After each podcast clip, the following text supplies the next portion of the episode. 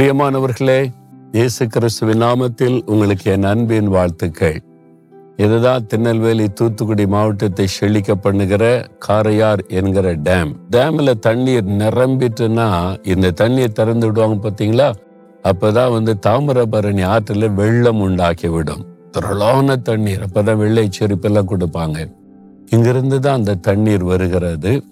இதுக்கு எப்படி இவ்வளவு தண்ணி வருகிறது என்று நீங்க பார்த்தீங்கன்னா ஐந்து ஆறுகள்ல இருந்து இந்த மலையிலிருந்து உற்பத்தி ஆகி இந்த இடத்துல தண்ணீர் வருகிறதாம். ஐந்து ஆறுகள். ஒன்று கவுதலை ஆறு இன்னொன்று பான தீர்த்தன்ற ஒரு ஆறு இன்னொன்று பாம்பாறு இன்னொன்று மயிலாறு இன்னொரு காரையார். அதனால தான் இது காரையார் டேம் என்று அழைக்கப்படுகிறது. இந்த மலையிலிருந்து ஐந்து ஆறுகளின் தண்ணீர். ஆண்டோடைய சிருஷ்டிப்பு எவ்வளவு அழகு பார்த்தீங்களா? மனிதன் மேல வைத்த அன்பனால இந்த இயற்கை வளங்களை உண்டாக்கி ஆறுகளை உண்டாக்கி மனுஷனுக்கு இது அவசியம். ஒரு காலத்துல தண்ணீர் ஓடிச்சு கொஞ்சம் மக்கள் வாழ்ந்தாங்க. மக்கள் தொகை பெருகிட்டு அவங்களுக்கு தண்ணீர் அதிகமா தேவை.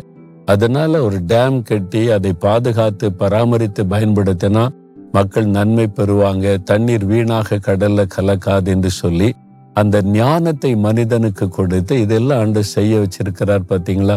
ஆண்டவருக்கு நம்ம மேல எவ்வளவு ஒரு அன்பு. எல்லா தேசத்திலுமே இந்த மாதிரி டேம் இருக்குது எல்லா மாநிலத்திலும் இருக்கிறது. இந்த மாதிரி மக்கள் பயன்பெறுவதற்கு தேவன் நீரூற்றுகளை உண்டாக்கி ஆறுகளை உண்டாக்கி ஆசிர்வதிக்கிறார். அந்த ஆண்டவரை தான் நம்ம என்னைக்குமே நினைக்கணும்.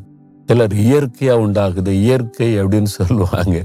இயற்கையா உண்டாகுதுன்னு அதுதான் தேவனுடைய சிருஷ்டிப்புங்க. நம்ம மேல அன்புள்ள ஒரு ஆண்டவர் இதெல்லாம் சிருஷ்டித்து நமக்கு தந்திருக்கிறார். அதை நினைத்து ஆண்டவருக்கு நம்ம நன்றி சொல்லணும். சரி. இந்த நாள் ஆண்டவர் எனக்கு என்ன வசனம் சொல்லுகிறார்? ஏசையா நாற்பத்தி ஐந்தாம் அதிகார பதினேழாம் வசனம் நீங்கள் எந்தெந்தைக்கும் உள்ள சதா காலங்களிலும் வெட்கப்படாமலும் கலங்காமலும் இருப்பீர்கள். அன்று சொல்லார் என் பிள்ளைகளே நீங்க வெட்கப்பட்டு போக மாட்டீங்க கலங்கி போக மாட்டீங்க பயப்படாதங்கன்னு சொல்றார். ஏதோ ஒரு கலக்கம் உள்ளத்துல இல்ல உள்ளத்தின் ஆழத்துல அப்படியே ஒரு கலக்கம் ஒரு ஷேக்கிங் ஏன் இருதயம் கலங்குதுன்னு தெரியல என்ன ஆயிருமோ அப்படின்னு நினைக்கிறேன் வெட்கப்பட்டு போயிருவனோ? நான் வந்து கொடுக்க முடியாம போயிருமோ? இதை அடைக்க முடியாம போயிருமோ? இதை செய்ய முடியாம போயிருமோ?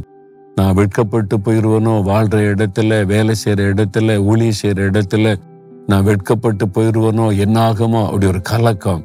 அன்று சொல்லார் கலங்காரி மகனே கலங்காரி மகளே நீ வெட்கப்பட்டு போக நான் விட மாட்டேன் நீ வெட்கப்பட்டு போவதில்லை. என்றென்றைக்கும் உள்ள சதா காலங்களிலும் நீ வெட்கப்பட மாட்ட கலங்க மாட்ட பயப்படாத அப்படின்னு ஆண்டு சொல்றார்.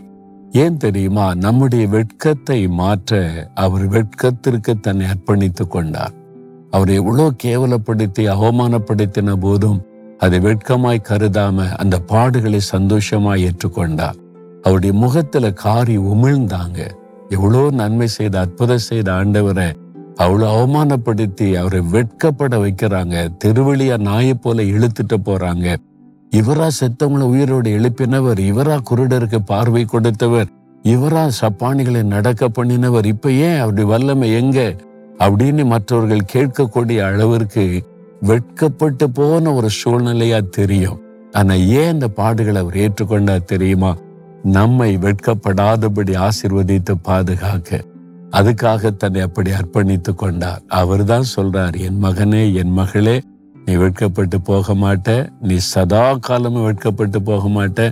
கலங்காதன்னு சொல்றார். இப்ப விசுவாசத்தோட சொல்லுங்க. ஆண்டவரே நீ கொடுத்த வாக்கு தத்தத்தை நான் விசுவாசிக்கிறேன். நான் வெட்கப்பட்டு போக மாட்டேன். கலங்க மாட்டேன்னு சொல்லுங்க. அற்புதம் நடப்பதை இன்றைக்கு நீங்க பார்ப்பீங்க. தகப்பனே இந்த மகளுடைய உள்ளம் கலங்கி இருக்குது. இந்த மகனுடைய உள்ளம் கலங்கி இருக்குது. நான் வெட்கப்பட்டு போயிருவனோன்னு பயந்து இருக்கிறாங்க இயேசுவின் நாமத்தில் இந்த கலக்கங்கள் மாறட்டும். அந்த வெட்கப்படுகிற சூழ்நிலைகள் ஆசிர்வாதமாய் மாறட்டும். இன்றைக்கே ஒரு அற்புதத்தை அவங்க காணட்டும். இயேசுவின் நாமத்தில் ஜெபிக்கிறேன். ஆமேன் ஆமேன்.